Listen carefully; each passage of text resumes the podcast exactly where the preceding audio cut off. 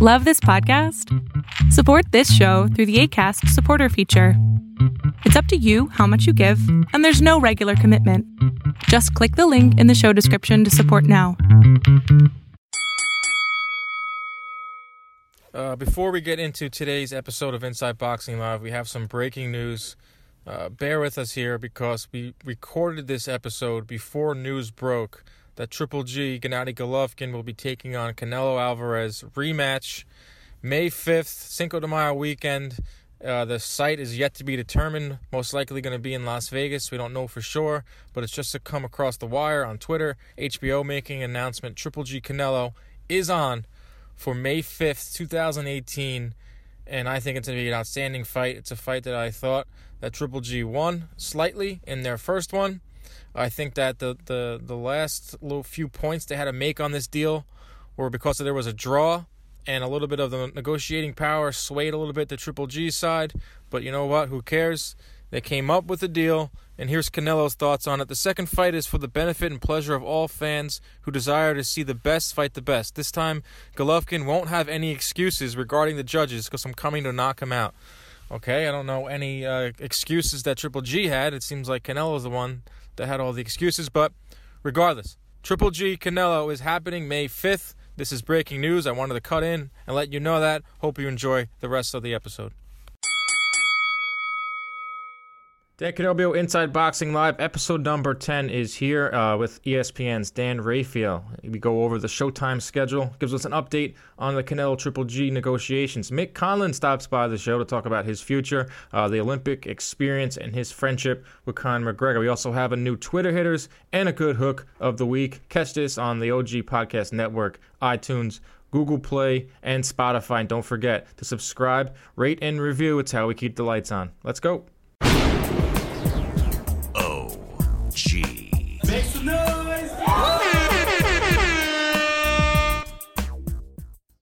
What's up, everybody? Welcome into another episode of Inside Boxing Live, episode number 10. Wow, 10 episodes gone by very quickly, talking to the biggest names in boxing. I'm your host, Dan Canobbio, and we have a big one in store for you uh, today. On the program, Irish sensation Mick Conlan calls in all the way from Ireland. We'll get his thoughts on uh, his upcoming year, his Olympic uh, experience, and as well as his friendship uh, with Conor McGregor. As we know, uh, Mick Conlan will step back into the ring March 17th at Madison Square Garden on St. Patrick's Day.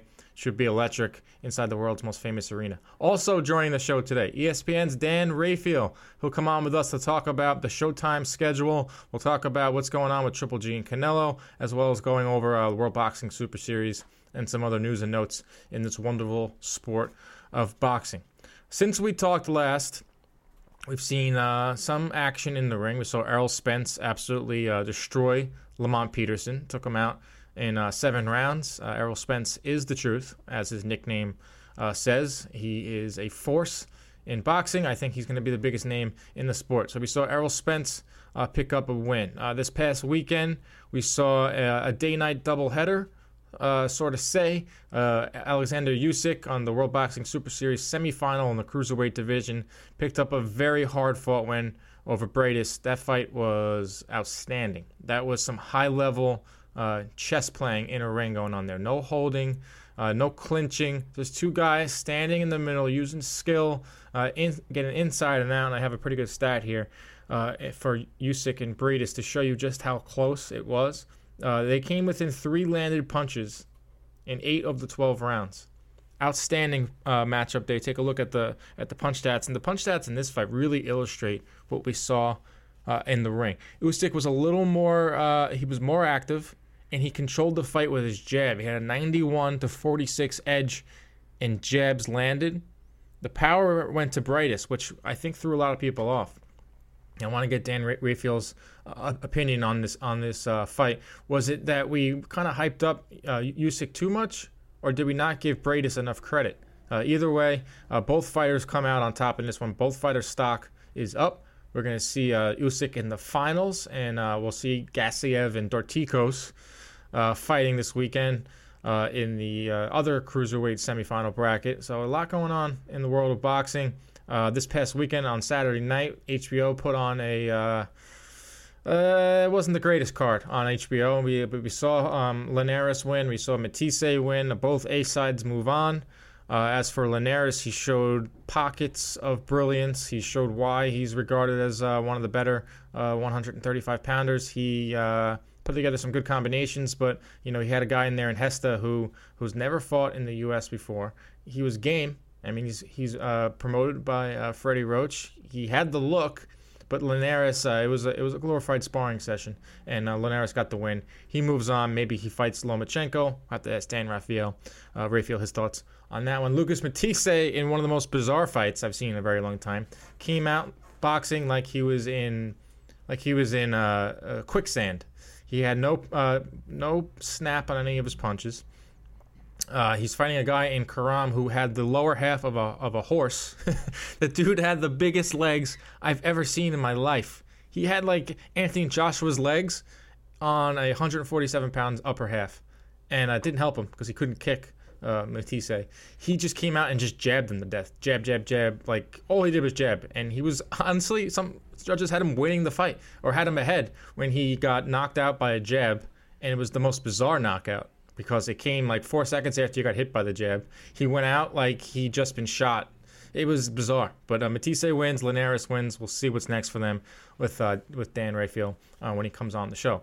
But I do want to start off the program with the bigger story that we saw over the past uh, couple weeks in boxing. That's Showtime Boxing, man. They are kicking butt, and uh, they uh, pulled out all the stops this past week in Manhattan when they put together this unprecedented event uh, that was called a boxing upfront. And if you don't know what an upfront is, a lot of networks do this, like NBC, CBS, at the beginning of their season, usually in the fall. They set up this extravagant event where all the superstars come, all the uh, and they they dish out what's going to be coming up this season. You know, for CBS it would be here's Kevin can wait or some or whatever's on CBS these days. But they did it with boxing at uh, Cipriani's on 42nd. I went to the event. I uh, picked up some sound from it. There I am. Uh, for the those of you watching on Pluto TV, I, I put on my uh, best suit and I brought my microphone and I talked to all the fighters, all the Showtime fighters, Deontay Wilder, Keith Thurman. We'll hear from them in a little bit. It was a great event. I mean, uh, no one really knew what to expect uh, when we were waiting online to get in. We knew that it was a uh, going to unveil a schedule of fights that we kind of knew that were on the that were on the docket, but it was nice to see where they're going to land and, and what dates. And the best part is that all the fighters were there. I mean, hats off to Showtime for putting this all together. They got 20 of the uh, 20 fighters to get in one room and do something in unison. It was very well planned out. You had Jimmy Lennon there uh, doing the uh, ring announcement. You had Charlemagne the God, who was the uh, who was the the MC. He was good. Um, and you had uh, who's now elevated to president, uh, Stephen Espinoza. Congrats to him. He got up on stage and he put together like a pinpoint, uh, a PowerPoint presentation that had all these graphs and these and these um, pie charts to pretty much illustrate why boxing is on the rise, why more young kids are watching it, why it's popular, uh, basically why we are investing so much money into boxing, and you know we're all happy that he, uh, he's investing. But then came the fighters; they all came out on stage you had Errol Spence walk up out on stage. You had Mikey Garcia, then Sergey Lipinets, and they would face off. You had Wilder and Ortiz looking each other in the eyes. That was the coolest part, is they had all the music going, and each fighter would stare each other in the eyes to, to Jimmy Lennon announcing it, and it had like a like a great vibe in the building. People were you know all dressed up. You had all sorts of media there. You had TMZ there. You had ESPN. You had Barstool Sports, who was situated right next to us in our location on the step and repeat, and they had some guy from Barstool, Caleb Pressley. this dude didn't know a thing about boxing, and it was actually kind of funny. He was going up to boxers, asking them the most asinine questions. He goes up to Deontay Wilder and he says to him, What do you do? and Deontay Wilder looked like he was going to take his head off. And he immediately stopped the interview, and, and, they were next to us. But it just showed me that, that boxing is back, and it's in the mainstream. If uh, you know Barstool's showing up, you know TMZ, got some some some quotes there. But as for the actual event itself, I mean, I mean, it was awesome. I mean, they unveiled the schedule. Uh, Nick, I'm gonna throw it up the schedule on the on the board. It was it was a lot of fights that we knew about, and a lot of fights that were rumored, but now they become official. February 17th kicks off with Danny Garcia versus uh, Brandon Rios. That fight was actually announced a few weeks back formally, but they were also in attendance. You know, one of the biggest fights that I'm looking forward to is March 3rd. Brooklyn, Barclays Center, Deontay Wilder, Luis Ortiz, the heavyweights. They do not like each other. Uh, believe me, I talked to both of them at this uh, Showtime event. They pretty much hate each other. Uh, yeah, moving forward there, uh, we got uh, Mikey Garcia taking on uh, Lipinets. That fight was moved back to March 10th. Another 50 50 fight that I love Erislandy Lara, Jarrett Hurd, 154 pound unification bout. That's April 7th. Uh, site to be determined. I wouldn't be surprised if it ends up in the DC, Baltimore area where Jarrett Hurd is from.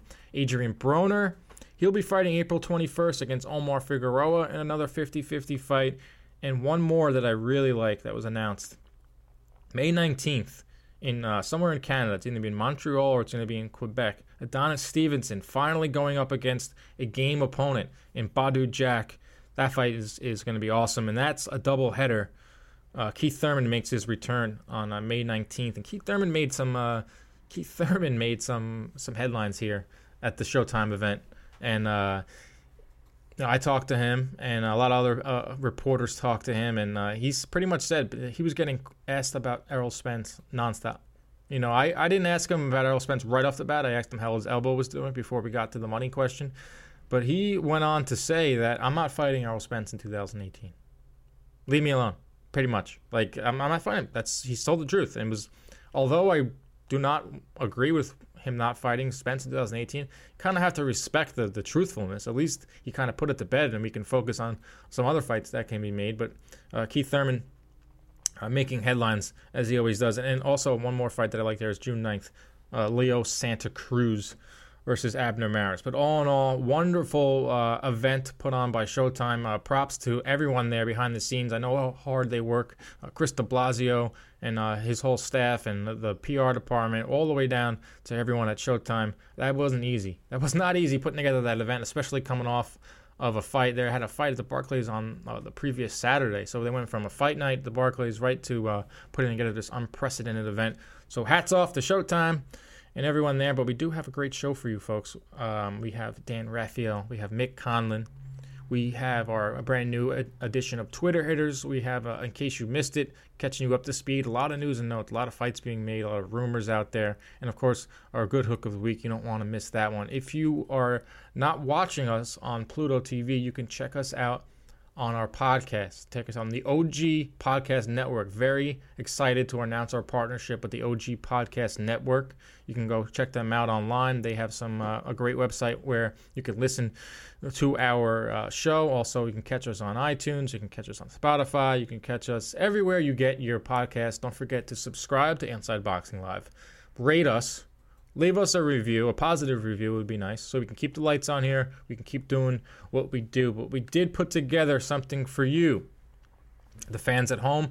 Uh, like I said, I was at the Showtime event.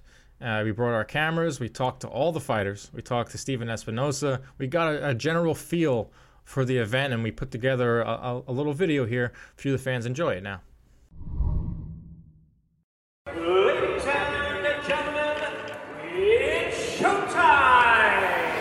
Talk a little about Showtime and their commitment to boxing, because obviously it's a full-fledged commitment. So the uh, the research that we do internally has consistently told us, including most recently, that usually as much as 50% of our subscribers say that it's either somewhat important or very important for us to have boxing on the network. For that reason, that's why our commitment to boxing is as strong as ever. What's the latest on a, fight between Keith Thurman and Errol Spence? Well, we have to see what's going to happen. My first fight stepping back in the ring is a welcome back fight after surgery. Um, before my surgery, I fought Danny Garcia, I fought Shawn Porter. I took out two top welterweights in the welterweight division. Man, I can't wait to fight Luis Ortiz. He's a cheat. He's a he's a second offense cheat as that. I bless him with an opportunity again, and he still got a problem. Omar, you're an all-action fighter. We at CompuBox have you track throwing over 100 punches per round. Is that the type of style you're going to bring to uh, Adrian Broner come fight night? Yeah, I believe that's that's the most effective style against against his style of fighting. So I, I mean, I just gotta fight my fight. What can fans expect on fight night with uh, Luis Santa Cruz? I mean, all I gotta tell people is go back and look at that fight. Go back and look at that replay. It's, it's just excitement from round one to round 12, and I, I expect the same thing. You know, yes, we're gonna change a few things, both sides. Um, try to adjust on certain uh, imperfections, but at the end of the day, it's just gonna come down to to a, a brawl. King Kong, Luis Ortiz squaring off with Deontay Wilder. March 3rd, the Barclays Center. And Luis, you got to stare into the eyes of uh, Deontay Wilder. You know, what was it like to get up there and look him in the eyes, and what can we expect on fight night? I'm anxious, and I also have rage because I know this is going to be my great opportunity to get the world title. How's the married life treating you? Have you picked up any more languages? You know, um, Skoshi, you know, a uh, little, little bit Japanese. Hey, I know, I know, uh, uh, Migi, Migi. I was at a boxing match. Migi means right. So I was telling the fighter to throw the right hand. I was shouting out in the middle of the crowd. Everyone thought it was funny watching the champion tell the Japanese fighter to throw the right hand. Now, do you think you took this fight? Obviously, it's a very tough fight and it brings a lot of eyeballs to it, but it also bangs the drum for a fight with Anthony Joshua. Is that another reason why you took this fight? And what can you say to Anthony Joshua? Uh, of course, you know I'm, I'm taking Anthony. I'm taking Anthony Joshua uh, trash out. I'm gonna be the best garbage man he ever seen, and then after that, it's me and him. What do you think of Adrian Broner, uh, all his theatrics, and uh, I know that he's he's well documented on TMZ and all that. What do you think of him as uh, as outside of the ring? I'd rather not say. Yeah. You know, he's very. Uh, he comes out and he says, calls you a drug cheat or a cheat. What are your What are your thoughts on that when he says something like that to you? He's nervous. He's nervous. He knows that for this fight, he's going to have to have a lot of energy uh, for this fight against me, and uh, he knows it's a tough fight. What can you say about the event that Showtime's putting on and what their schedule is for 2018? Boxing is here to stay. Boxing is alive. This is boxing. Our first guest here on Inside Boxing Live is the ultimate fight freak. You can find him ringside around the world, and you can find his work on ESPN.com. He's the one and only Dan Rafael. Uh, Dan, before we get this interview started, the most important question I have for you the water pressure this morning in your home. My home's water pressure is not the best, I have to be honest with you. Wow. I, I, I need to get a plumber. I need one of those, like, supersonic jets, but uh, we're, we're working on it. Like the one that Kramer had in that episode of Seinfeld. Exactly. That's exactly what I have in mind.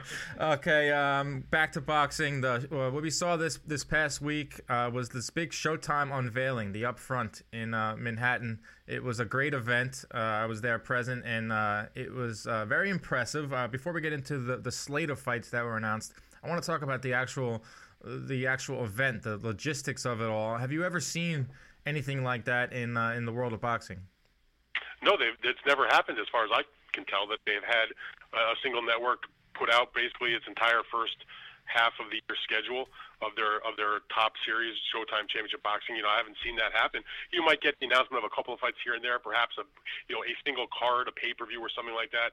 Uh, a promoter or the or the pro- provider might announce you know the undercard fights all at once, that sort of thing. But to have six months worth of events announced uh, and have most of the boxers present at the event to have what I thought was pretty much the ultimate photo opportunity was pretty darn impressive. Uh, you know, I, I, I know that the logistics were not easy, but to get all those people uh, on the same schedule in the same building and and do so, um, you know, in the same place on on a very rushed schedule to tell was very impressive. And and, and also, um, even though I think most boxing hardcore fans, we pretty much knew most of those bouts that were announced. Nothing came as a total surprise. But what we did know was a lot of the specifics in terms of the venues for these events, uh, the exact date for some of these events. So, you know, to have it all laid out the way it was done with the with the show showbiz element of it, of the way that they produced it, uh, with the ring walk, you know, the guys walking to the stage and music, and Jimmy Lennon doing uh, the MC duties, uh, and Stephen Espinoza's PowerPoint production beforehand where he sort of outlined why boxing uh, is actually popular and not just for old people, like a lot of people think, was very well done. And uh, and as a fan and as a reporter on the sport, I, I definitely appreciate it. Yeah, being in the building, it was it was super impressive. Uh, like all the things you touched on, getting all the fighters there. First of all, a lot of them were in training camps. Getting to do a rehearsal. We talked to one of the Showtime, uh, the people behind the scenes who put on the event. She's like, we did a rehearsal with with 25 fighters, and they all were involved. They're all they were all uh, engaged with it and it was it was a great event. And uh, but if you go to ESPN.com/boxing, you'll see uh, your the article that you wrote about the event and the the slate of fights, and uh, you gave your grades for each fight. You're you're very fair with a lot of the fights. If you take a look at the the Showtime schedule, which of those uh, I think there were ten fights announced. Which of those are you uh, most looking forward to, Dan? I think my my favorite fight that I'm most interested in in seeing uh, is one that is not a surprise, that was not a surprise and on the day that they had the upfront and announced everything, was the heavyweight fight between uh, Deontay Wilder and Luis Ortiz, which is on March 3rd at Barclays Center in Brooklyn, New York. Uh, it's one of the best fights that can be made in in the weight class. Uh, there's a lot of intrigue to it. You know, I don't know who wins the fight like I do with so many other bouts that get made. Uh, they're both undefeated. They're both big punchers. Uh, it's for very high stakes. There's no particular love lost between these guys, particularly because of what happened uh, in uh, late part of last year when they were supposed to fight in November, and you know uh, Luis Ortiz had a positive drug test, and the fight was canceled. They uh, ultimately got it back together. Uh, Ortiz was given a little bit of a, a get out of jail free card, so to when they uh, believed his story that the positive test was caused because of medication he was taking to control uh, high blood pressure. So there's a lot of interest in that fight on my part. I've heard it from a lot of boxing fans. Uh, it's a it's a very significant fight, and you know, if certainly if Wilder is the winner uh, and Anthony Joshua wins his upcoming fight, they may fight each other at the end of the year. And by the way, that fight between Joshua and Parker is probably going to wind up on Showtime in the United States. That was a fight that wasn't even announced yeah. at the upfront because they don't have a deal yet. So, in, in addition to all the impressive fights and the schedule that they outlined, that fight may add it, be added to the schedule on top of other undercard fights that have not yet been announced. Yeah, it was. Uh, you talk about Wilder and Ortiz. That's one of the fights that I'm most definitely looking forward to. And Deontay Wilder, I mean, the guy is one of the best interviews in boxing. He was on his A game. Um, they had a, uh, on the step and repeat. Uh, I got to talk to him for a little bit. He's just super intense right now, and he has one thing in mind, and that's obviously Luis Ortiz, but Anthony Joshua. I mean, he when you bring up the, the name Anthony Joshua uh, Deont- uh, Deontay Wilder just goes off. Deontay Wilder's goal from the first day he put on gloves as a professional boxer was to unify the heavyweight titles. And I will give you a story from years ago. Deontay Wilder was making his professional debut in Nashville, Tennessee, on the undercard of the fight between Jermaine Taylor and Jeff Lacy. So that should take back a oh, number geez. of years. I covered that fight. I met Deontay Wilder a few days before that fight in the hotel lobby. He was there with his trainer Mark Breland and and Jay Deas and uh, his his manager uh, Shelly Finkel, who was very involved in his career at the time, still involved to a certain degree. Um, and and when we spoke, and uh, he talked about wanting to become the undisputed heavyweight champion, unified title belt. Obviously, uh, the dream of a lot of young fighters coming to the pro game is to do that at some point. But all these years later, Deontay has won a world title. He's on the cusp of getting the unification fight that he wants. And uh, obviously, he's been asking for Anthony Joshua or for a unification fight of any kind for the last few years. And uh, now he's, you know, it's certainly right there in the in the near future. It's not a long-term plan. He's got to get past Ortiz, but uh, that's what he wants. And as you said, Wilder is a fantastic interview. He's very intense, very charismatic, and very fan-friendly. Fights in a fan-friendly style, and uh, you know, hopefully uh, we get to see the fights that we want to see. Uh, Ortiz have something to say about it. Yeah, hopefully we do see uh, Wilder take on Joshua later on in the year. You bring up the unification. Another unification bout we'll, we'll be seeing on Showtime is April 7th. Uh, the site hasn't been determined yet, but that's Erislandy Lara versus Jarrett Hurd. I know you enjoy uh, Jarrett Hurd's style, and I think that's going to be a fight that's going to surprise some folks too. I certainly hope so. I mean, I've been a big critic of the Erislandy Lara style, but because of the the the aggressiveness that that Jarrett Hurd presents, the the kind of punching power he has, the kind of just just go in there and rumble if you can, but also not be stupid about it because he can also smart, you know, box in a smart manner. Also, my hope is that Hurd will be able to bring out the best in Erislandy Lara, who's a talented fighter, but just doesn't really ever want to press the action too much. Uh, and you know gets awfully defensive at times. But if Hurd's all over him, Hurd's a little bit bigger than him. Hopefully, he can bring out the dog in Erislandy Lara, if you know what I mean. Mm-hmm. And they can put on a fight that, that fans can be proud to watch. Yeah, the, the one fight I think back to was Erislandy Lara and Angulo. And if and if uh, Hurd can bring the fight to Lara like Angulo did, we'll be in store. Uh, for a good one. But uh, rounding out this Showtime uh, schedule, Keith Thurman, Errol Spence will not be fighting next. They'll be fighting uh, separate bouts. Uh, Thurman in May, Errol Spence in June. Do you think uh, Spence Thurman gets made for, for 2018, or do, should we trust the word of, of uh, Thurman, who said it's not going to happen in 2018? Keith Thurman's his own man. Keith Thurman is uh, not one uh, that's um, not serious about what he says, and uh, I, I think I, unless they overwhelm him with some kind of offer uh, or something crazy happens, I, I kind of believe Keith Thurman that when he says I'm here in 2018 to get back on track after major surgery on his elbow. Uh, take the fight in, in May on May 19th, and then probably have one more fight at the end of the year if he can stay healthy then hopefully we'll see the Errol Spence fight at the early part of the following year. Uh, I'm hopeful that he changes his mind and that you know maybe there'll be a reason or or the money will be there for them to be able to make a fight interesting enough for someone to take it now. I know Errol Spence wants it; he would do it in his next fight if he could, but that's not on the on the on the schedule, and so therefore he will go home to uh, to Dallas. He'll make his probably make his mandatory defense. They didn't announce the opponent for that particular fight, but uh, the IBF has already determined and been uh, that the same week that they did the upfront, they already announced that uh, that his mandatory to be ordered between him and Carlos Ocampo. So I'm assuming that Carlos Ocampo will be his opponent, and uh, he'll have his homecoming. But I don't think they're fighting this year. Yeah, I tend to, to agree with you that Keith Thurman, uh, he he doesn't hide, and uh, I mean, well, that's not true, but he doesn't. He when he says something, he means it, and, and uh, I certainly believe that we might may not see that fight 2018. But it was refreshing though to hear him say, you know what, we're not going to fight in 2018. I mean, we get on these guys for lying and, and ducking. You just said, you know what, it's not going to happen, and it kind of shocked a lot of people. I can kind of respect that because, like you said, I'd rather hear him say, "Lad, listen, it's not happening. Leave me alone." So at least if, if you're not going to do the fight we want to see, it's better to be honest about it than, like you said, than to lie about it, than yeah. to say, "Oh, you know, give lip service," and then end up figuring a way not to do it. But listen, the the fact is. Uh, just because they're not fighting, I, listen, I want to see that fight as much as anybody, but just because they're not fighting each other doesn't mean the other matches that they each take are going to be, you know, some kind of terrible fight. I mean, I'm going to give Spence uh, the pass on this one for the sake that he has a mandatory to do. That's the rules of boxing. You want to keep your belt, like it or not. Um, and it's not like he's been fighting easy guys. He's had two fights in a row against elite fighters in the weight class, whether it was Lamont Peterson that he had a, a fight against a couple weeks ago or the fight that he had when he won the title against Kell Brooks. So it's not like he's looking at duck guys. And Thurman, he is coming off of a legitimate injury uh, and, and a surgery. And his fight where he had the uh, you know the injury exacerbated was when he unified the titles against Danny Garcia in a fight that everybody wanted to see last year that we waited for that we finally saw. So hopefully it will work out. You know, I have a little bit more patience I think than some people because I'm used to this. I've covered boxing a long time. I've seen this sort of thing play out a lot of times. Um, and in the meantime, there's plenty of other good fights on the calendar, uh, particularly on the Showtime calendar. We even talk about like Badou Jack's challenge against Adonis Stevenson or the rematch between Leo Santa Cruz and Abner Mares. And there's a lot of good matches on the Showtime calendar. Yeah, you're right. Great matchups, and uh, you can take a look at uh, Dan's article on ESPN.com slash boxing to see his grades on all of those. Did you see Errol Spence? Uh, he was interviewed, and they asked him uh, what his favorite boxing movie was, and he said that the Rocky movies kind of sucked. I'm gonna have to have a little talk with my friend Errol Spence about that.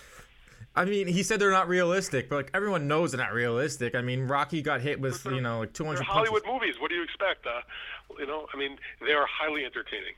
I mean, yeah, and Showtime has been playing the they they've been playing the hell out of those movies lately. Have you noticed? It's every time you put on Showtime, one of the Rockies is on. I'm not complaining, but uh, it's certainly been great. Uh, I do want to talk to you about the uh, World Boxing Super Series. It kicked off uh, or restarted here in uh, 2018 on Saturday when we saw a great fight. Alexander Usyk uh, defeated Mairis Briedis. Uh, in that fight, uh, people are talking about Usyk. Did he not look as good, or was it that Briedis, you know, outperformed or performed better than a lot of people gave him credit for? Uh, perhaps a little bit of both. I mean, uh, Usyk is a terrific fighter, and uh, you know, Briedis may be a little bit underrated. Um, they were both undefeated going in. They both were confident with their, you know, they had titles. They were fighting on Briedis' home turf. You know, one thing I give Usyk a tremendous amount of credit for, besides just the fact that he's been, you know, an outstanding fighter both as a professional and also as an amateur. He's an Olympic gold medalist from 2012. He won the heavyweight gold medal. Uh, not the super heavyweight gold medal, which is essentially he won the heavyweight gold medal, essentially the cruiserweight gold medal. But uh, you know he's been fighting, and he's a he's a draw in his home country of Ukraine. It's not like he can't go there and fight. But when he won his world title, he did it on the road in Poland. He had his first title defenses in the United States. He fought his first fight of the of the World Boxing Super Series on the road in Marco Huck's hometown in Berlin, and then he went to Latvia and defeated Mairis Briedis to unify the title. So this guy has been a road warrior, and uh, I thought he did a tremendous job. Briedis fought a darn good fight. Don't get me wrong, but uh, I felt like Usyk was just a little bit better, a little bit quicker, a little bit stronger, a little bit more accurate with his punches. Um, a little bit sharper with his punches, and he and, he, and, and it was a very well judged fight. You know, we all rip the judges all the time. We need to give the judges credit for that particular uh, scoring. It was Robin Taylor, Robert Tapper, and uh, Craig Metcalfe. Two fight, two two that had it 115, 113. One that had it 114, 114, which is plausible. Uh, but I thought Usyk definitely did enough to win the fight. It was a it was a great fight, and maybe after the tournament, you know, someday there'll be a rematch. Although I assume that if Usyk uh, win or lose in the tournament, he's going to go up to heavyweight. He's told me, uh, at least on two or three occasions, and I've read it elsewhere, that he has uh, the goal to unify the cruiserweight division and then do what so many of the other top cruiserweights in boxing history have done, which is to move up and seek uh, a chance to win it for win a heavyweight title. I like this Usyk guy. I mean, he's he's got a lot going for him. Like you said, a huge draw in the Ukraine. He might. He's. I think he's more popular than Lomachenko in the Ukraine, and. Uh, he's he has that one great quote. They ask how you feeling. He says, "I am feel." So I think that a lot of the uh, the, the, fans are, are, identifying with him, and obviously has a very good uh, fan friendly style. Outstanding fight uh, that we saw there, but unfortunately, a lot of, of, this World Boxing Super Series, we've seen some great fights. We've seen, you know, in the super, in the uh, cruiserweight division, and also in the other division. But the thing with what the fans want to know is how come we can't get it on a network? What's your estimation on why we haven't seen the World Boxing Super Series on a major network here in the states? Remember when it was first announced? Uh, there was the assumption at the time that Showtime was going to wind up picking up both tournaments. And in fact, uh, Showtime personnel attended the press conference in New York when they announced the, uh, you know, when they came here and announced the whole, uh, the two tournaments, both in the cruiserweight division and the super middleweight division. Um, or I, I should say, I don't think they announced the divisions at the time or the boxers involved. They were just announcing the events that were going to happen, that they were doing this. And there was a lot of support from Showtime. And uh, as the months went on, uh, they had what they thought was a deal in principle, you know, uh, to do the fights on Showtime for whatever reason, the Showtime became cold to it. They ended up not doing it. Other networks weren't so interested in it, and so what happened was the, the the first couple of quarterfinal matches just wound up being streamed on the World Boxing Super Series website, um, which wasn't particularly terrific.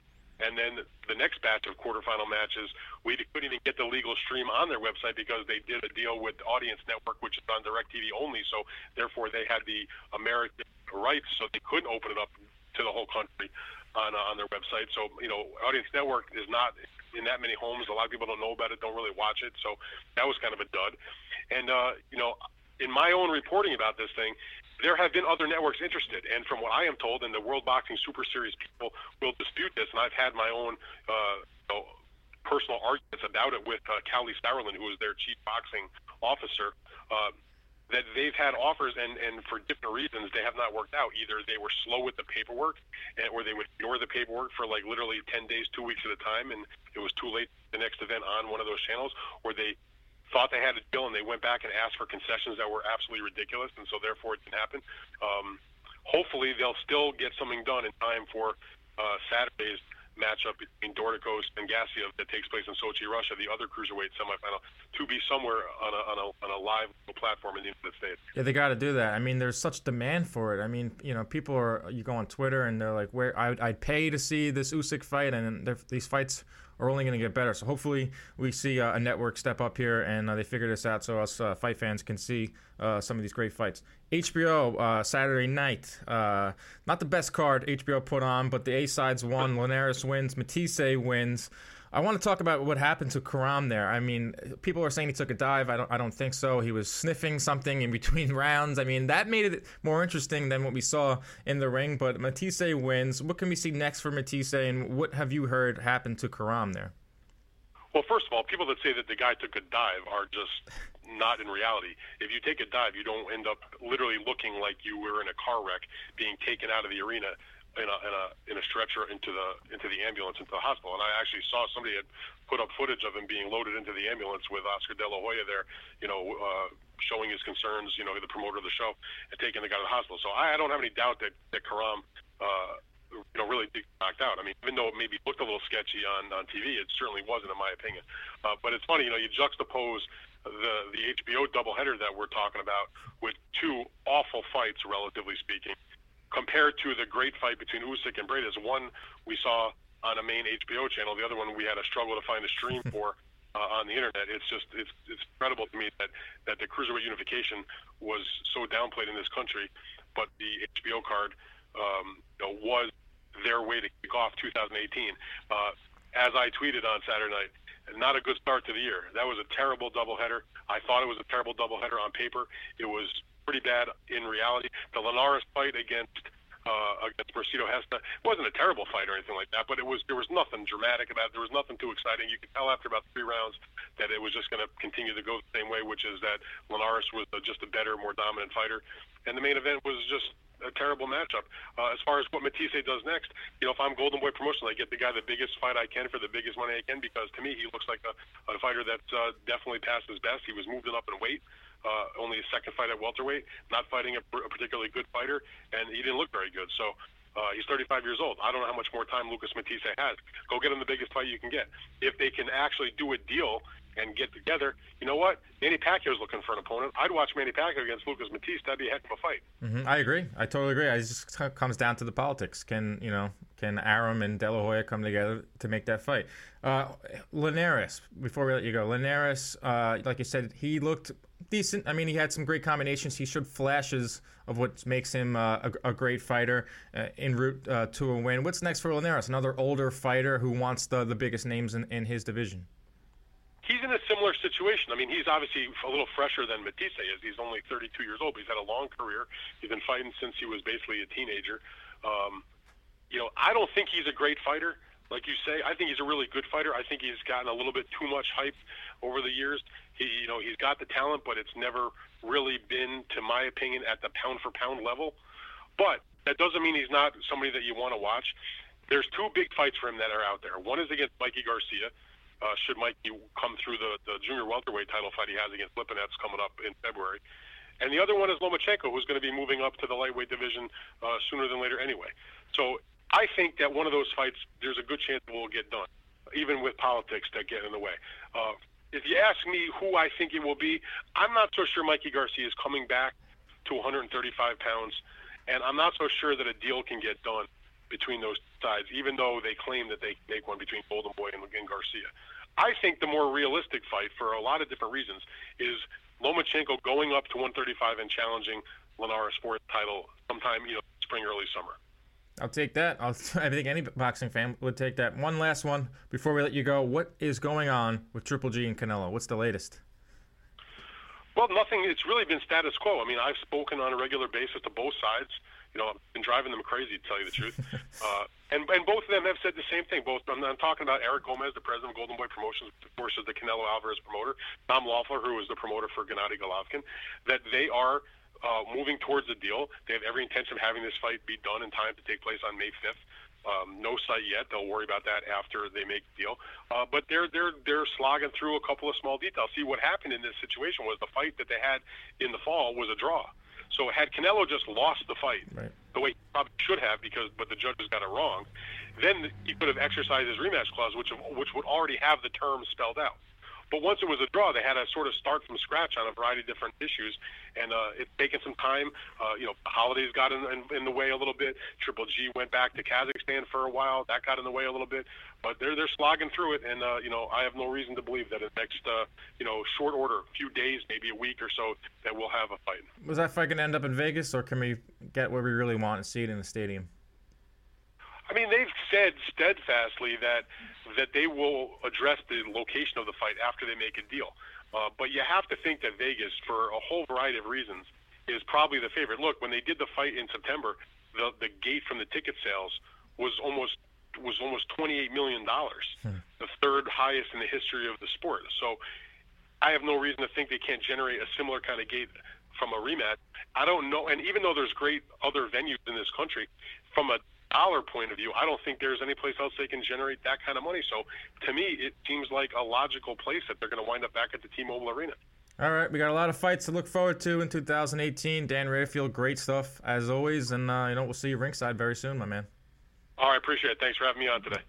There he is, the one and only ESPN's Dan Rafael just a smorgasbord of, of information. He's he's one of the best in the business, and uh, we got right down to it. Uh, looking forward to the Showtime. Looking forward to the Showtime schedule. Some great fights. Wilder, Ortiz really uh, gets him going, and uh, most importantly, water pressure in his house is isn't good. I mean, that's the biggest takeaway I took from that interview. I mean, you kidding? Like, get get on that, Dan.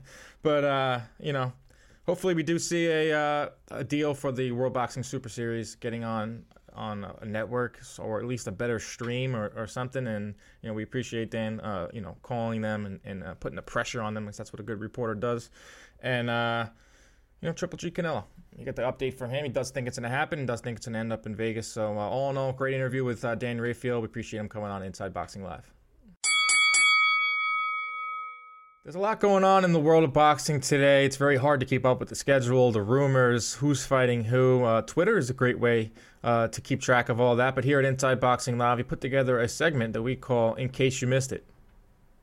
And we start off with the welterweight division. Uh, Keith Thurman at the uh, Showtime event that uh, I attended uh, last week at Cipriani's on 42nd. Uh, Keith Thurman says no Spence fight in 2018. Flat out said it. I mean, you got to respect it in a way. Obviously, I want to see a fight between Keith Thurman and Errol Spence, but he said, leave me alone. I'm not fighting Errol Spence 2018. I had an elbow injury.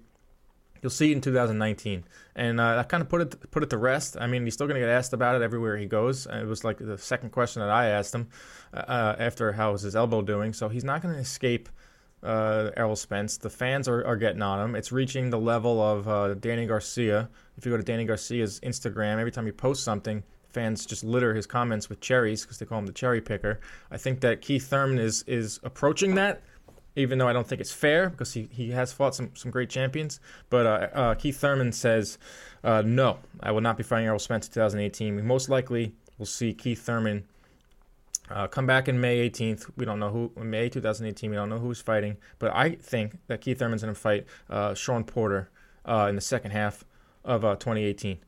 Moving on, in case you missed it, a fight that we know is happening is BJ Saunders, uh, a fan favorite, uh, a fan, a friend of the show here. He's fighting Martin Murray, uh, uh April 14th. Uh, somewhat of a stay busy fight. Uh, Martin Murray is a guy that's been a contender in the middleweight division for a very long time, has fought some of the best middleweights, so it'll be a, a, chance to see the brilliance of BJ Saunders, a fighter that I think he's going to make big waves in uh, uh, t- 2018. And for Saunders, he didn't really have an opponent. You know, he's waiting, as we all are waiting, for Triple G and Canelo to get hashed out, and he's most likely going to get the winner of Triple G Canelo. So uh, BJ Saunders fights in April, and then uh, uh, Triple G and Canelo hopefully fight in May. Maybe the winner of that fight uh, c- can fight BJ Saunders in the second half of 2018. Moving forward here, in case you missed it, 70,000 tickets sold for uh, Joshua Parker. Wow. And they sold him in like 24 hours. Uh, the fight's going to go down at Principality Stadium. It's the same stadium that we saw Anthony Joshua take on Carlos Takam. Set an indoor record over 70,000 came up to that fight. Uh, this fight's even bigger than the Takam fight because there's uh, multiple titles on the line. Um, you know, Joshua, this Joshua's the face of boxing, whether you like it or not. I think he's supplanted Canelo. I think he's um, a little more charismatic than Canelo. He wants to fight the best, and I mean the numbers don't lie. 70,000 fans. Uh, at this fight, 90,000 for the, the, the Klitschko fight. Anthony Joshua is our face of boxing, and uh, honestly, I love it. Uh, here we go, moving forward. Uh, Crawford, Terence Crawford, Jeff Horn, set, or not set, is rumored. I want it to be set, but it's rumored uh, for Madison Square Garden, April 14th. Originally, this fight was supposed to go down in Las Vegas, but uh, the Las Vegas Golden Knights, the NHL team, is uh, in first place, uh, an expansion team that's killing it. Uh, so they didn't uh, anticipate the Golden Knights being in the playoffs, and so there was a, a, hold on April 21st at their the T-Mobile Arena for the hockey playoffs.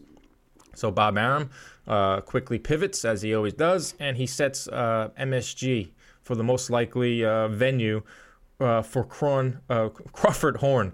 Um, I think it will be a better crowd than Vegas. I'm a little biased, being from New York. I think um, it's going to be livelier. Crawford has fought uh, in New York City a couple times. I fought at the Garden in the in the big room, and the, what comes down to is Jeff Horn is are the Australians going to travel? Are the Australians going to travel to New York to for Jeff Horn, the biggest fight, uh, a stateside fight because the Pacquiao fight was uh, pretty big. But Craw- uh, Crawford Horn is rumored for Madison Square Garden on April 14th.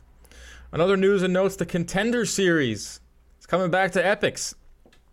I'm actually pumped for this. Uh, 12 episode season with full fights this time. They're not going to just show highlights. Apparently, they're going to be showing full uh, fights. It's going to be a little bit like what you see at the UFC uh, uh, when they put on their um, the Ultimate Fighter.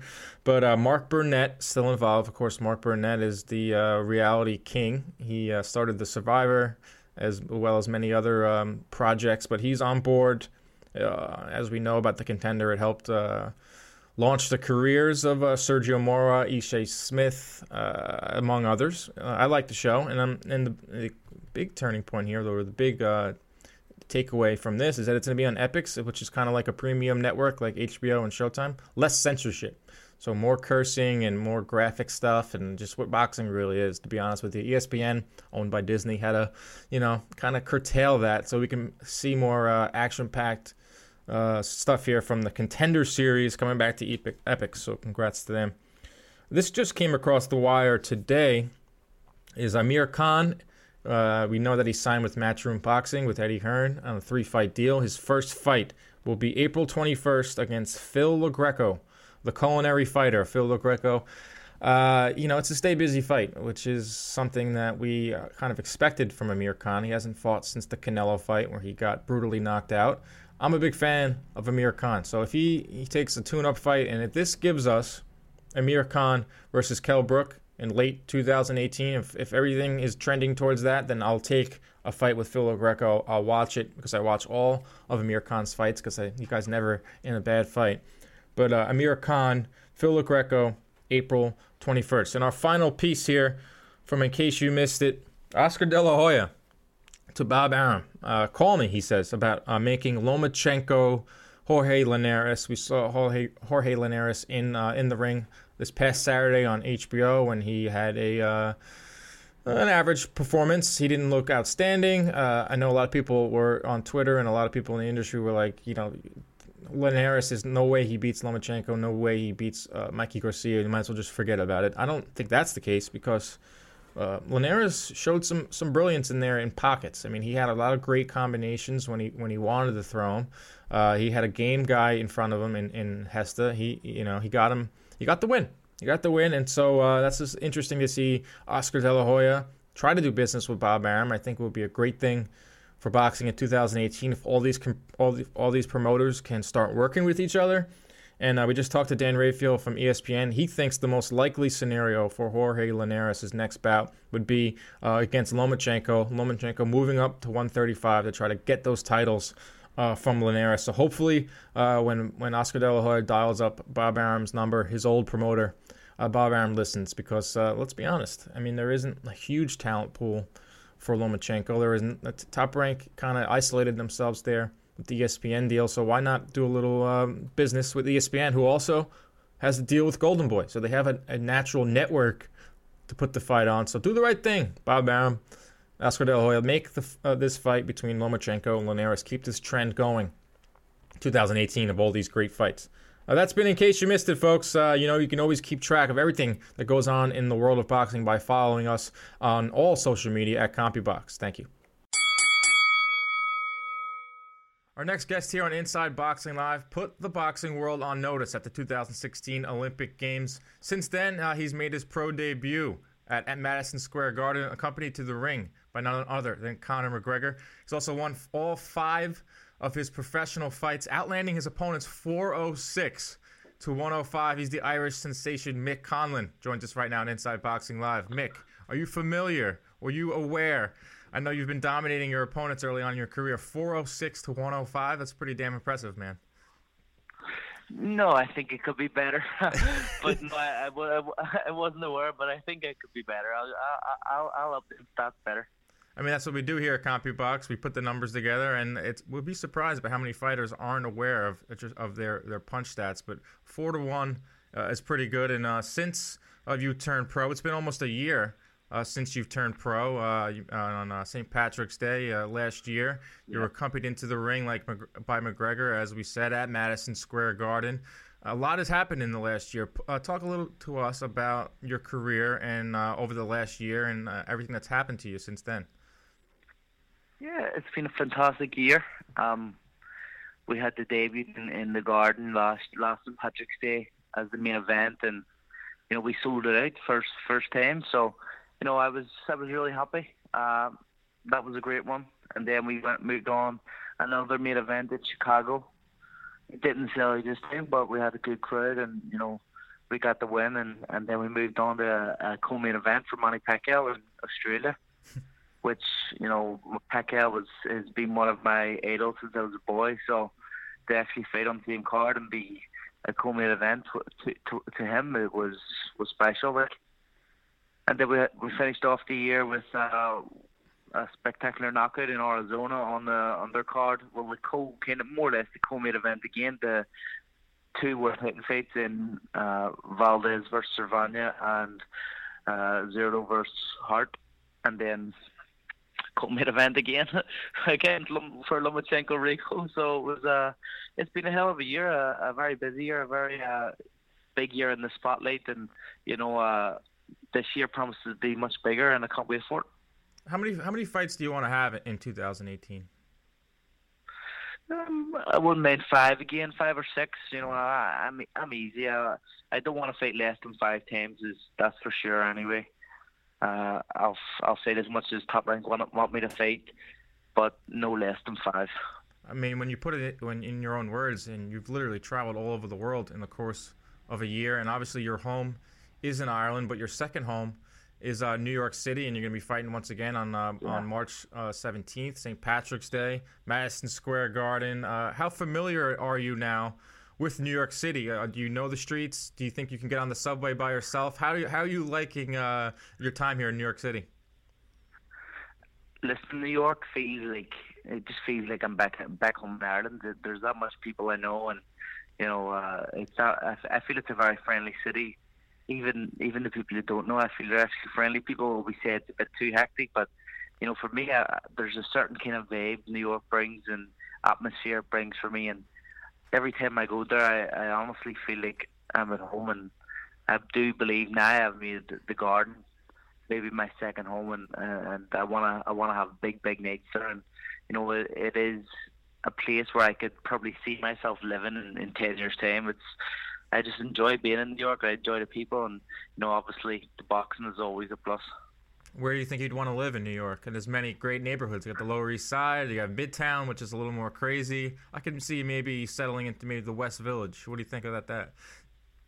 Uh, possibly, possibly. I would, I would have to be surrounded by a lot of my uh, my countrymen. That's that's the main thing for me. I like to be surrounded by my own people. Well, any block you go you know, in the I city, know. you'll find an Irish person. yeah, I know. And a pub know, too. So you know, that's it. You know, you're always guaranteed, even even when the snow is up to your up to your hip and and the weather is is horrendous. There's always going to be an Irish pub with a fire on somewhere. Yeah, of course. Ours is Jack Doyle's on 35th and 7th. A great, great place to watch the fights and stuff. But uh, you made some news recently. You switched trainers. Uh, you're now with yeah. Adam Booth, and uh, from everything I've read, it was more of a of a uh, being closer to family. And uh, talk a little bit about your, your new yeah. partnership with uh, your new trainer in Adam Booth. Yeah, listen, you know, my my fiance, we are expecting another another another baby, and you know, I feel that for us uh, as a family unit, we need to be closer to home uh, to kind of have that support system surrounding us. You know, when I'm in training camp, it's very hard for me to be being a full time dad and, and, you know managing just one child with my fiance, even though she does all the work uh, and she's fantastic.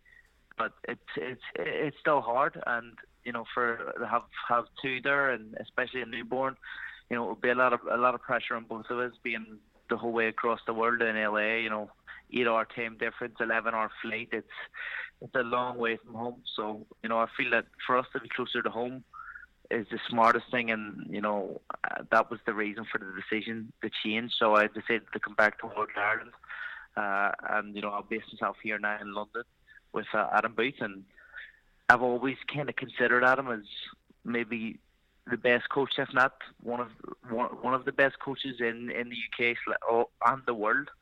Uh, I think his his record stands for himself, and you know he's a very smart man, a very technical man, and I, I feel his coaching style suits my boxing style. So I, I believe that was one of the main reasons I came to him. No, not, it was nothing personal between you and Manny Robles. I know you guys had a great uh, No. working relationship, and I know that a lot of fighters are using Manny Robles, and he's very well regarded. Uh, it's Yeah. nothing personal there between you and Manny. No, no personal. Listen, me, Manny, I, I text him, I let him know the reasons, and he even told me, he says, listen, Michael, family comes first, and you got to do what's best for you and your family, and, you know, if that's the decision you need to make, I'm, I'm happy for you, and I support you the, uh, the whole time. I'll always be here for you. My door's always open, and you're always welcome back, and anytime you need any advice or any help, just pick up the phone and ask. I'll, I'll, I'm always here, and you know I, I gotta thank Manny for that, and I gotta thank Manny for everything he done for me, and, all- and all the guys in the gym, all the all the all the fighters and the, and the other coaches, Marcos and, and Edgar. You know, they them guys made me feel at home as as much as they possibly could when I was out in LA, and you know they they kind of helped helped build me for my first year as a professional. They gave me a great apprenticeship, and you know I, I'm very grateful for that. Yeah, you, you can't family families first. I mean, everyone respects that, and you, you, can't deny that. So we uh, you certainly understand making the switch at this point uh, in your career. But I want to talk to you about the Olympic experience. Uh, 2012, you took home a bronze. 2016, uh, you know, you, you got back in the ring. You didn't get the, the result that you wanted, and we actually put uh, crunched the numbers, and we, we did that fight. The, the second and third round, you threw 125 punches in each round. You, did you know that you outlanded your opponent 71 to 49 over the final two rounds, but somehow you didn't get the decision? I know you don't want to like look backs too much. I know you Yeah. don't want to. I know fighters don't like to look back, but you know the Olympic ex- experience was so important to you, and it put you on the map, and it it it, uh, it made you a household name, and obviously in Ireland and here in the states. Talk a little bit about that experience and and what it meant to represent your country in the Olympics. Yeah, you know what? I actually see the numbers he's done for that fight. You know, I was, I was, I was when I watched it back, I was so surprised even when I was looking at the numbers because I thought the first round I was I won so easy, but it seemed the the, the punch stats didn't agree. But you know, other than that, I, I, I knew I kind of annihilated him in the next two rounds. And, Yeah. You know, it was it was what it was. I, we kind of knew before. Well, the team knew before. I wasn't told though that they they knew before that I was going to lose, and it was it was probably a bit of, very hard for them to go to the the arena and and you know I know I spoke to my my fiance, my mom and my brother and stuff, and they said it was like going to a funeral before the fight. They they they thought someone it was like someone had died when they were walking to the arena. They were just expecting the worst and you know, after the first round, they weren't believing it, and then once they seen the fir- the uh, the result, the scores after the first round, they knew that, you know, they, they knew it was it was already the decision was already made, and you know, it was it was horrible, and it was a horrible feeling when I was there, but when I look back now, I feel it's probably the best thing I ever done. Yeah, I mean, you, you turned it into a positive. I mean, you after the after the bout, we all saw the the, uh, the video. We all saw the footage you flipping off the judges. You did something that a lot of fighters really want to do to the judges, and uh, I know. You, you, you see have pictures with Bob Arum, and it's kind of come your trademark here. How many people on the street stop you, and when they take a picture of you, throw up the middle finger? Is that just bizarre at this point, or is it something that you've now like come to love?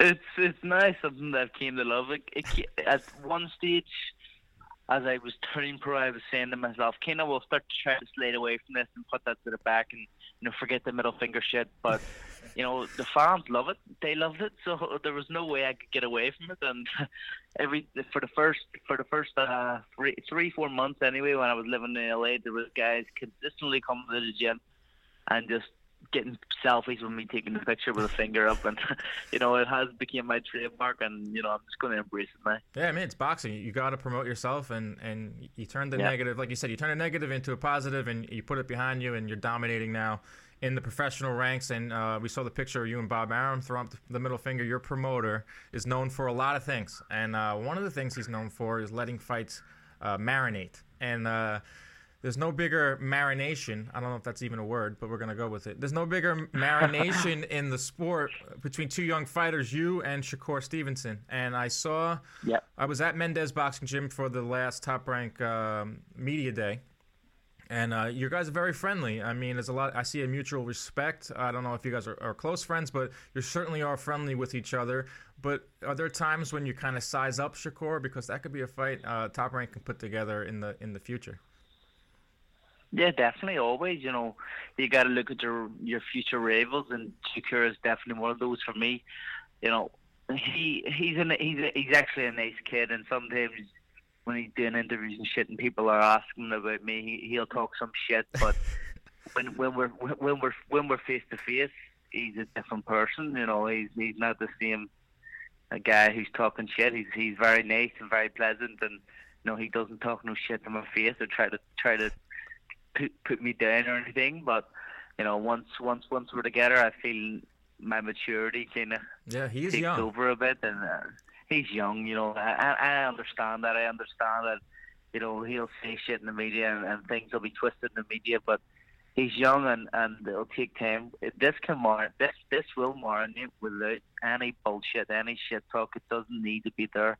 We're two great prospects, and you know we're on a potential clash in the in the future. And you know I I don't I, don't feel I need to talk any shit about this. I feel it's just gonna be a natural progress and progression. And you know once once we do match, I do believe I'll I, I will beat the kid and you know move on to bigger and better things.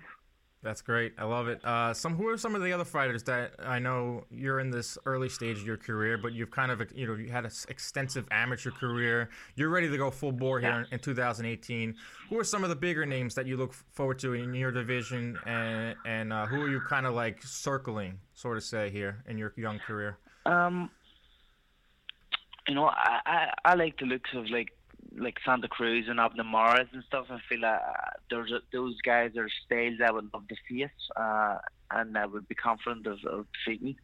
You know, and and then I've got people who way down the lane I, I would love to face. You know, uh, uh, I need a lot more, maybe uh, professional uh, uh, and maturity in, in, the professional boxing game. But you know, hopefully in the future, I would love to face the likes of Lomachenko and uh, and you know other great fighters because I do believe they are the greatest at the minute, pound for pound number ones. And you know, if you really want to be considered a great in boxing, I feel you got to beat those type of guys. And you know, definitely down the lane, they, they're their opponents I would like to face, and I believe you know that can happen.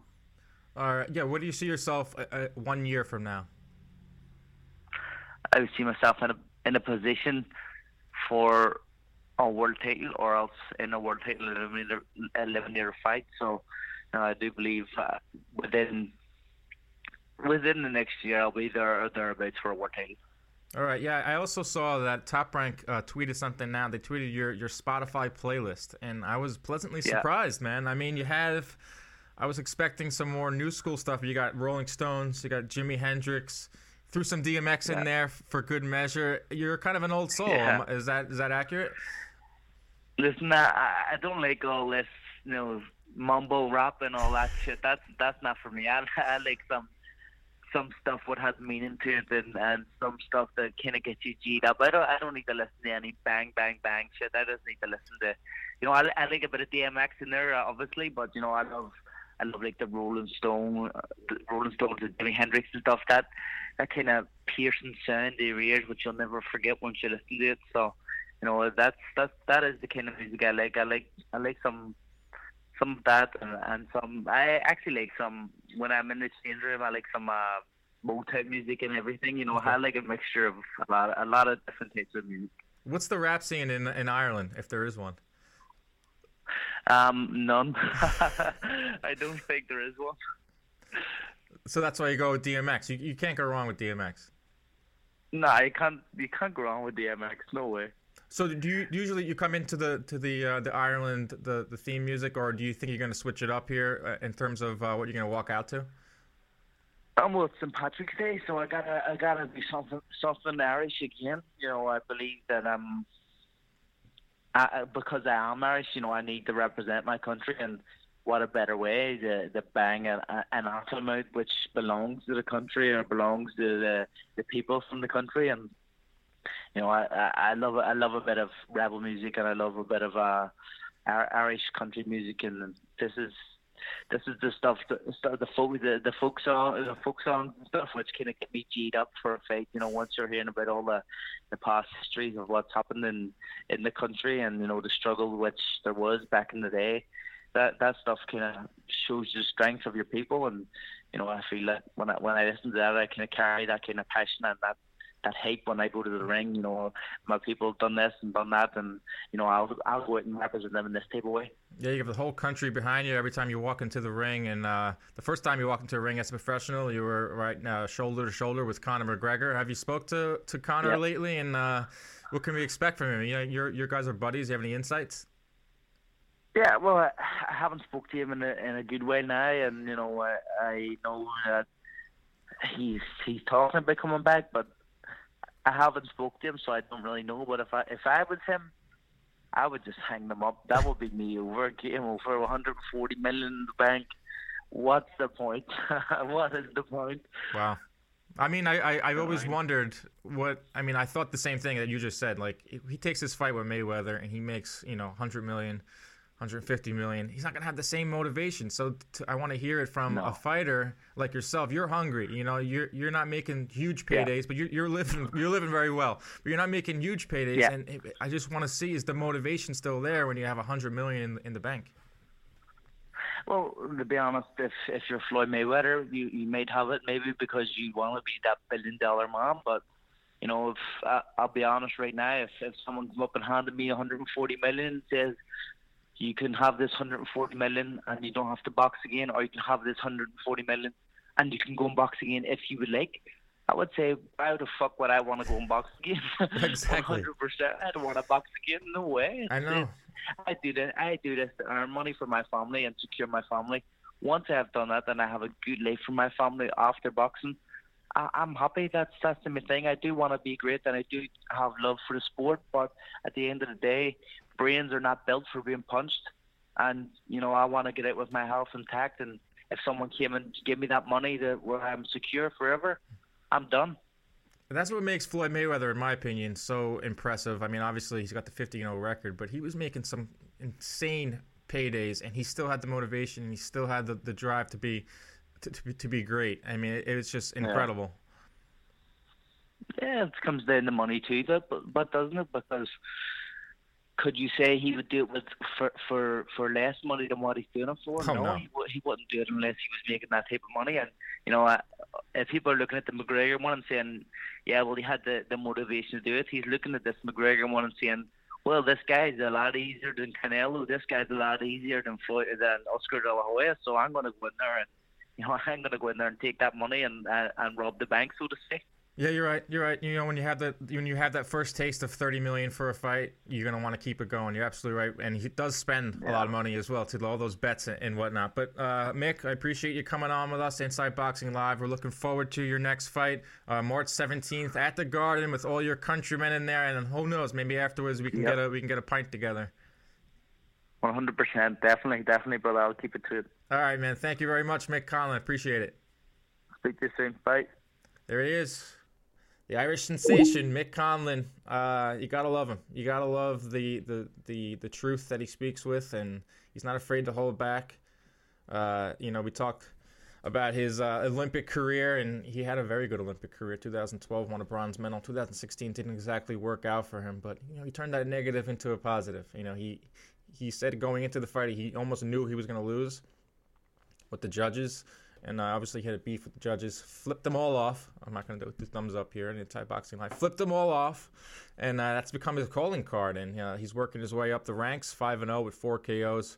Uh, expect a lot of great things out of Mick Conlan, and uh, who knows, maybe a, a super fight down the road with Shakur Stevenson. It was very interesting to hear because I was at the Mendez Boxing Gym uh, for the top rank media card, for, the media workout for Lomachenko and uh, and they were like, look like they're best friends. You know, they get in the ring, they're all smiles.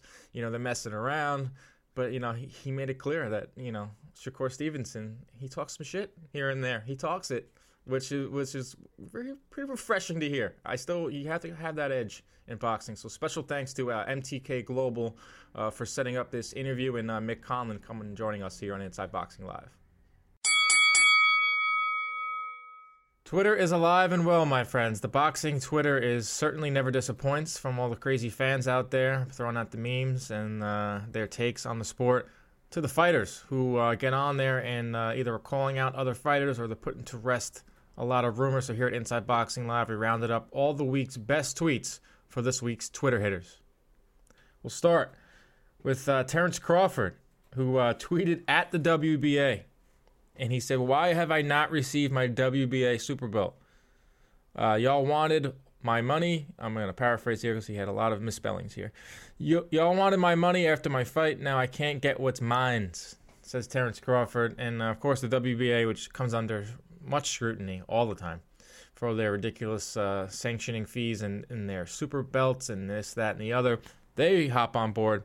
They responded to Terrence Crawford and say, Hey, champ, uh, we will send your query to the administrative staff. Please excuse the inconvenience. They didn't. It couldn't say, you know, it's in the mail or we'll get right on that. They ha- he has to wait. Terrence Crawford, the 140 pound king, or was the one the WBA 140 pound uh, champion, has to wait to get his belt because the WBA has to send it through a uh, the uh, query. So I don't know what's going on with that. Hopefully Crawford gets his 140 pound belt for his mantle because he's quickly moving to 147 and uh, he'll be taking Jeff Horns uh, very shortly.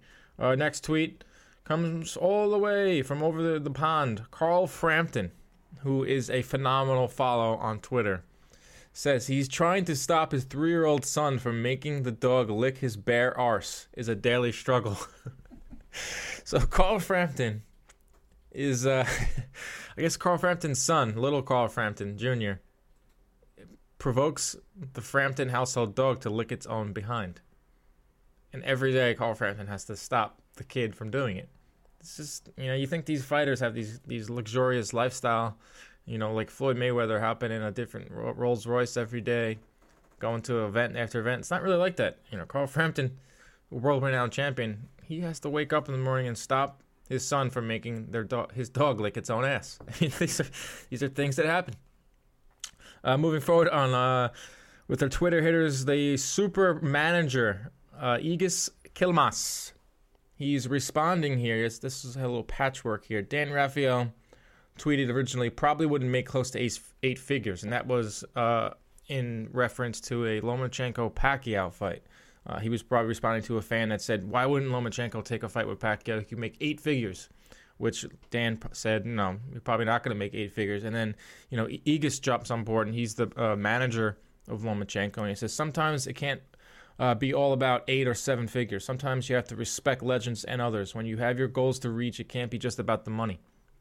So that kind of gives you the, the, the mindset or of what's going on with, with Team Lomachenko in terms of this uh, supposed fight with Pacquiao.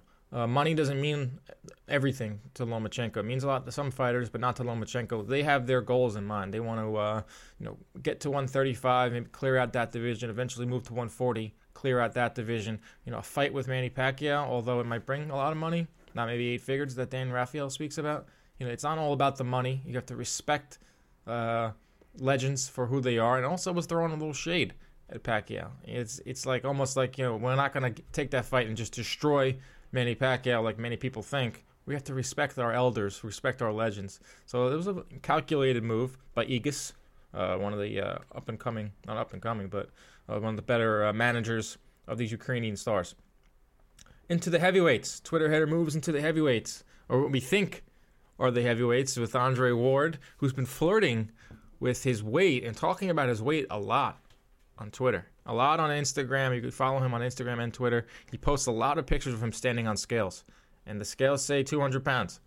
And he said uh, that he weighed in last night at 199, all uh, with the uh, the muscle emoji, all muscle. I promise. I've been working, and that kind of like gets the fuel going. Andre Ward knows exactly what he's doing here. Gets the the ball rolling here. Gets the rumors going on whether Andre Ward is going to come back eventually in the heavyweight division and take on some of the killers in the heavyweight division. Uh, I haven't got confirmation from Andre Ward that he wants to he wants to do that. They got to get him here on Inside Boxing Live, but it's something that keeps his name in the headlines. I don't think that we we've seen the last of Andre Ward in a ring. Whether he comes back at heavyweight, comes back at light heavyweight, once that whole situation gets cleared out between uh, all these guys are doing, uh, Bivol, Sullivan Barrera, uh, Sergey Kovalev, I do think we're going to see Andre Ward again, and uh, maybe in the heavyweight division because he's certainly flirting with it on uh, on social media. We stick with the heavyweights. here on Twitter hitters. Lennox Lewis weighing in, and uh, this was a story that uh, that that was uh, circulating late late in last week. As Deontay Wilder had a lot of microphones in front of him at the Showtime up front, and Deontay Wilder, you put a microphone and a camera in front of him, you wind him up, he'll say anything. And uh, apparently, he said uh, Deontay Wilder that he could he would beat a prime Mike Tyson, and this irked a lot of people. This irked a lot of the boxing purists. It irked a lot of fans because you don't go after Mike Tyson. That's one thing you don't do. Uh, boxing fans universally loved, even by Lennox Lewis, a guy that he uh, squared off with and had a very tumultuous uh, working relationship with. But uh, Lennox Lewis chimes in and says, "I just heard Bronze Bomber, that's Deontay Wilder, say he would destroy a young Mike Tyson. My thoughts are that it's easy to talk until you actually get in the ring. I like Wilder." He's never been in there with someone that ferocious who truly wants to break ribs with every punch. I don't see it. He then responded, he then went on to say, I love Bronze Bomber's confidence. You need that this at the top of the heavyweight division. He's hungry. He shows up, probably the best shape in division, but there's levels to this, and he's still adding to his arsenal. And I love Lennox Lewis. I love when Lennox Lewis gets on Twitter to, to kind of set the bar, set it straight. He's like the, the spokesman of the heavyweight division, retiring on top of all his wits about him, very eloquent. He takes it to Twitter. You know, there are levels to this game. I understand what he's saying here, Deontay Wilder. He wants to go out and say, I'm the best. I can beat Mike Tyson. That's the mindset that Deontay Wilder has right now. He's not going to get on the microphone and say, you know what? I don't know. Mike Tyson would probably knock me out. That's not going to, you know, that's not gonna, the right headlines that you want. So on one end, I understand what Deontay Wilder is saying, but on the others, you know, you know, why say it? Just duck, you know, duck the question. Just figure out a way to answer it without answering it. But uh, always great to hear from from Lennox Lewis, especially when it comes to the heavyweights, because that division is on fire right now. We're going to see many more tweets, many more big fights uh, from the heavyweights. Jesse Vargas. Uh, if you forgot about him, Jesse Vargas is uh, on Twitter at J Vargas Boxing, and uh, he's been rumored to be fighting Keith Thurman uh, in his Get Back fight, as Keith uh, stated it himself. And this was a subtweet. If you don't know what a subtweet is, that's when you tweet someone without maybe adding them or using their name. It's a subliminal tweet. Jesse Vargas says, How could you call yourself a champion and try to pick the easiest fights around? If that's your position, just let the titles go. Hashtag boxing, hashtag man up. Pretty clear what Jesse Vargas was talking about here. He's talking about Keith Thurman because there's a rumor that Keith Thurman's fight in May at the Barclays Center could be potentially against Jesse Vargas. I hope it's against Jesse Vargas because I think that's a that's a pretty good step back fight, pretty good comeback fight. Jesse Vargas has fought Manny Pacquiao, has fought uh, some uh, pretty good contenders at 147. I don't think it's going to be Jesse Vargas. That's a tweet there coming from Jesse Vargas, someone frustrated who hasn't who's heard the rumors but hasn't heard from the officials, hasn't heard from the important people, you know, putting these fights together, hasn't heard from, uh, you know, the promoters that be, when Al Haymon or Lou DiBella or whoever's handling uh, Keith Thurman's career right now. Jesse Vargas clearly frustrated, trying to chirp at Keith Thurman, but just get in line because right now Keith Thurman is facing a barrage. Whether it's Errol Spence fans calling for the fight, whether it's uh, Shawn Porter and, and him getting into a, a, another fight there. Uh, Keith Thurman's getting it from all angles, but that's what happens when you're on top. Keith Thurman likes to say all the time that I'm the hunted now, you know, and I'm on top. So uh, he's going to have to hear criticism from everybody, including uh, potential fighters. And finally, here on Twitter hitters, I know this isn't a tweet, but it's social media related. It's close enough, and I had to share it with you folks that are watching here on uh, Pluto TV, but if you're listening on our podcast, I will explain it to you. It is uh, an IG story, of course, and it's Errol Spence. It's a picture of Errol Spence for, at the Showtime event, and he's glaring at at uh, Keith Thurman, who has his back to him, and he's got this look on his face like I want to take you out right now. And he put a caption on there about a sneak. What does that even say? Bout sneak, brah. They pulled me back. Bowling emoji crying face. So basically, what it is, it's a funny picture that someone posted. I think it was seconds out, posted on on social media. Keith Thurman ran with it. I, I mean, uh, Errol Spence ran with it. It's like a meme, he, and he's calling out Keith Thurman. He's looking at him. He wants a piece of him. I mean, you gotta love it. Errol Spence. I think we're seeing a little more of Errol Spence. We're seeing more of his personality personality come out a little bit. Uh, he's got the skills. That's 100% sure. He's just got to work on becoming a little more marketable getting out there, and there's no way to become more marketable. I said this on Twitter that Errol Spence could follow the Gennady Golovkin steps to becoming popular in the U.S. You don't have to be a clown on social media. You don't have to be an Adrian Broner in your face. You don't have to do wear flashy clothes and all that. You can just call out opponents. You can knock them out, and you could be a gentleman. And that's what Gennady Golovkin did on his rise, and he became super popular. And he resonated with fans all over the place. And I think that Errol Spence uh, is on the same path. There it is, Twitter hitters, folks. If you have t- a funny tweet, if you see a tweet between a fighter and you want to, us to feature it on the show here, always tweet us at CompuBox using the hashtag Twitter hitters. We'll try to get it featured here on Inside Boxing Live. All right, it's time to end the show like we end every show here on Inside Boxing Live. That's with a positive note. It's time for the good hook of the week. And this week it goes to Tyson Fury, who spent recently spent time with an autistic child at one of his appearances. The young boy, Oliver Fry, age seven, uh, diagnosed with autism as a young boy. And uh, according to uh, Oliver Fry's dad, Daniel Fry, he immediately ran up to the champ or let's call him the champ, re- immediately ran up to Tyson Fury and bombarded him with questions. And Tyson Fury wasn't phased at all, immediately picked up the boy, spent about 10 to 15 minutes with him answering all his questions, posing for uh, pictures, and just, you know, being a down to earth guy that we've. Uh, we've heard that Tyson Fury is. And uh, it's a great thing here from Tyson Fury, spending some time with an autistic child and uh, brightening, brightening up his day if you read some of the, the quotes here from the dad, the dad says, The father of the young child with autism said he was like a changed boy. After the former champion, uh, Fury sat and chatted with about uh, t- for about 20 minutes. Uh, the dad explained to Tyson that he has autism, hence the bombardment of uh, questions, which didn't phase Tyson at all. And he picked both boys up and started talking about him. And I figured I'd capture the moment. Uh, the picture was then posted on the IrishTimes.com and a, and a bunch of other uh, websites.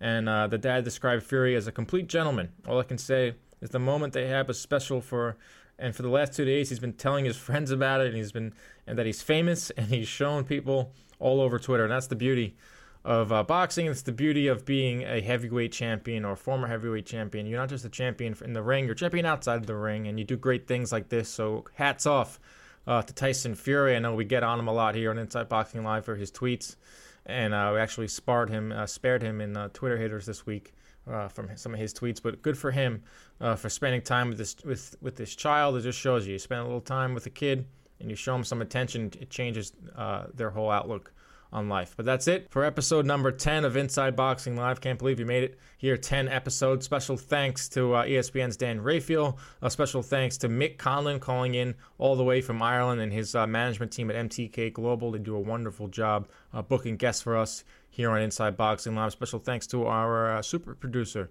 uh, Nick Canobbio, behind the glass. And of course, the, our executive, the one and only, the kahuna, uh, Bob Canobbio. Uh, don't forget to check out this podcast if you're not watching here on Pluto TV. Check out our podcast at ogpodcastnetwork.com. Also on social media at OG Podcast. You can also download our uh, podcast on iTunes, Google Play. Uh, what do you got? Spotify. Anywhere you get uh, your podcast. Don't forget to download Inside Boxing Live, and you have to rate and review. Leave us a nice review, make us feel good, make us feel validated, so we can keep this these beautiful lights on and keep delivering you the best uh, news, notes, and interviews in the game. Signing off. We'll see you soon here on Inside Boxing Live. Take care, everybody.